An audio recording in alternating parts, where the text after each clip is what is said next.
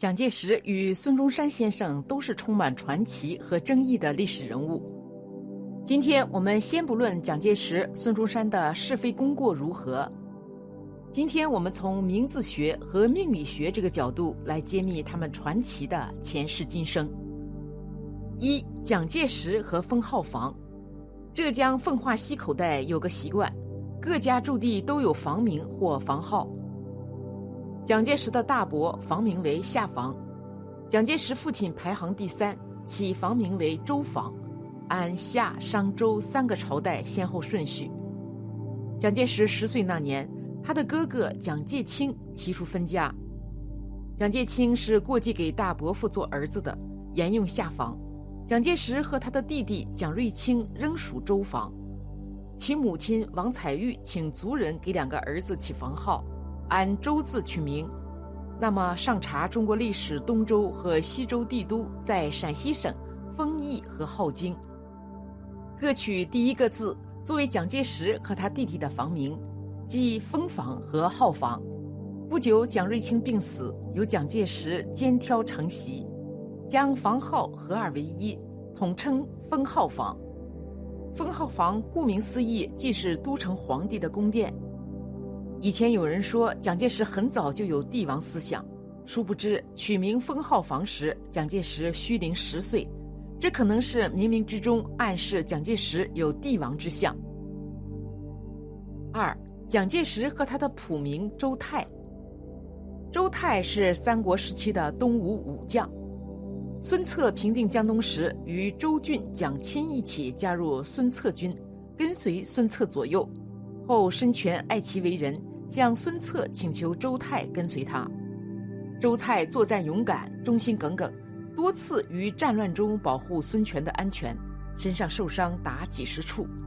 后来孙权为了表彰周泰为东吴出生入死的功绩，而赐给他青罗华盖，官至汉中太守、奋威将军。而谱名为周泰的蒋介石，年轻时也是像周泰那样作战勇敢，出生入死护主。周泰保护的对象是孙权，蒋介石保护的对象是孙中山，也姓孙，都是帝王级别的人物，都是在江东。一九二二年，陈炯明发动叛乱，围攻总统府，孙中山在数名卫士的护送下离开总统府，突出重围，登上了停在珠江上的宝璧舰，随后致电蒋介石，事紧急，盼速来。蒋介石冒死前去保护。孙中山得以脱险，孙中山自然十分高兴，同时也无比感动。当时他用十二个字夸赞他。孙中山说：“蒋军一人来此，是当两万援军。”此事以后，蒋介石逐步得到孙中山的信任，也奠定了他以后的地位。三，蒋介石是灵龟转世。蒋介石面相生得也挺好，仪表堂堂，气宇轩昂。鼻丰满高耸，上插天庭，如玉树临风，一望有乘风翱翔之势。唯一对不住观众的是他那光秃秃的头。蒋介石的光头从正面看去极像灵龟。众所周知，灵龟生在大海里。蒋介石之所以会投胎在蒋家，是因为蒋家开的店是裕泰盐铺，而盐是海水制作而成的。蒋介石家里都是堆满了盐，所以就像大海一样。蒋介石年轻时去大海中的岛国日本学习军事本领，解放战争后败退在海中的台湾，这是因为大海是灵龟的故乡和归宿地。四，孙中山先生的前世今生。细心的朋友可能已经发现了，孙中山先生的幼名为帝相。俗话说。亡者丑生，见命好养。这“地相”二字实在起得太过响亮。要说没点什么故事在里面，那就不正常了。孙中山的父亲名为孙达成，这位老人家有一个特点，喜欢堪舆学。话说孙达成的家境比较贫寒。某一天，他请来一个风水先生，拜托人家给他家瞧一个好的风水宝地，让祖坟占一个好风水。以此来让后人翻身，而且此行的目的也很明确，要找龙穴。一日，风水先生在屋旁的离头尖山半腰竹高龙寻得一块好地，那就是个龙眼穴，叫皇帝田。那风水先生当即就给孙达成老先生说了：“将你家祖坟迁至此处，十年后家中定出公侯将相。”于是孙老爷子就按照先生指点，将祖坟迁葬于此。哎，不得不说。这位风水先生还真是个高人呢。孙中山的母亲杨氏在生产孙文时，还真出现了异象。孙中山先生是家中老三，他有一大哥在檀香山有一番事业。孙中山的近代启蒙思想，如杨文这些，便是在他大哥的檀香山习得。他二哥早年夭折，在孙中山出生的时候，其母亲杨氏已经是第三次生产。俗话说“一回生，二回熟”，这第三回，杨氏竟然在睡梦之中便完成了孙文的生产。农村一般都有一个村庙，供奉神仙，供全村人顶礼膜拜。孙中山所出生的这个小山村叫翠亨村。此村村北有一北极殿，其中供奉的便是北极帝君。而孙中山之母杨氏说。那一天晚上，他在梦中见到了北极帝君来到了他家里，而孙达成老爷子也说，那天下午其村北的北极殿上空一直金光闪闪，此为异象。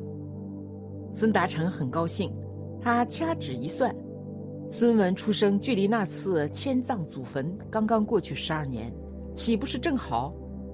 当即便认为此子定非池中之物。结合杨氏梦中的北极帝君和他看到的异象，由此取名为帝象，以寄托厚望。再往后，孙中山从檀香山回来后，认为村中供奉神仙是落后之行为，竟伙同别人当众砸了北极帝君之像。村民责令孙达成好好管教他，于是改名为文，希望他可以文气一些，于是就有了孙文。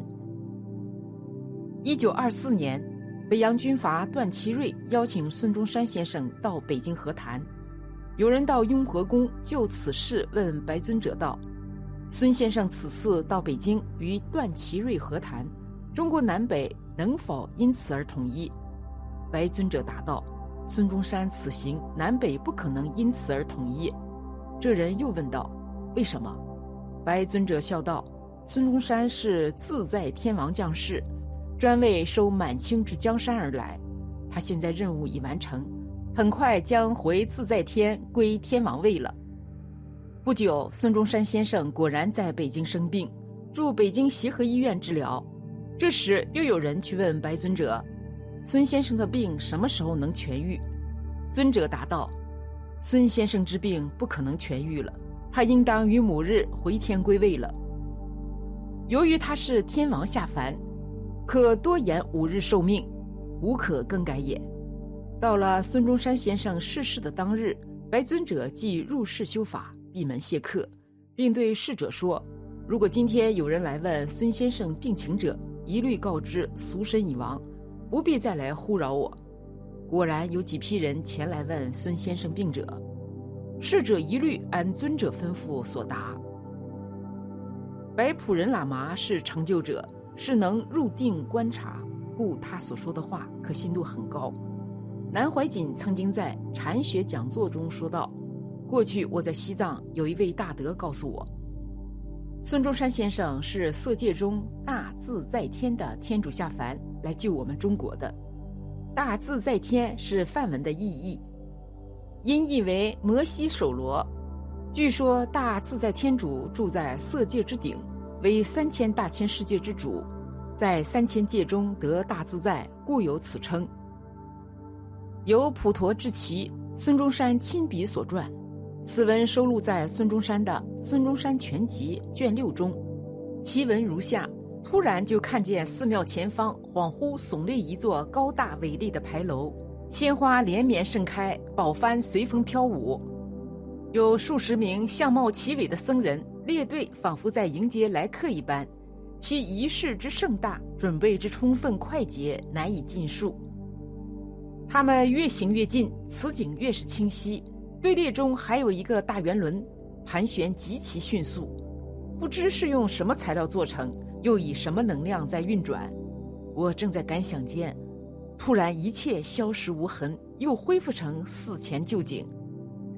由此看来，蒋介石、孙中山先生果然非池中之物，他们所干之事是历史上向来无人敢干之事。不正印证了那句“是金子到哪儿都会发光”。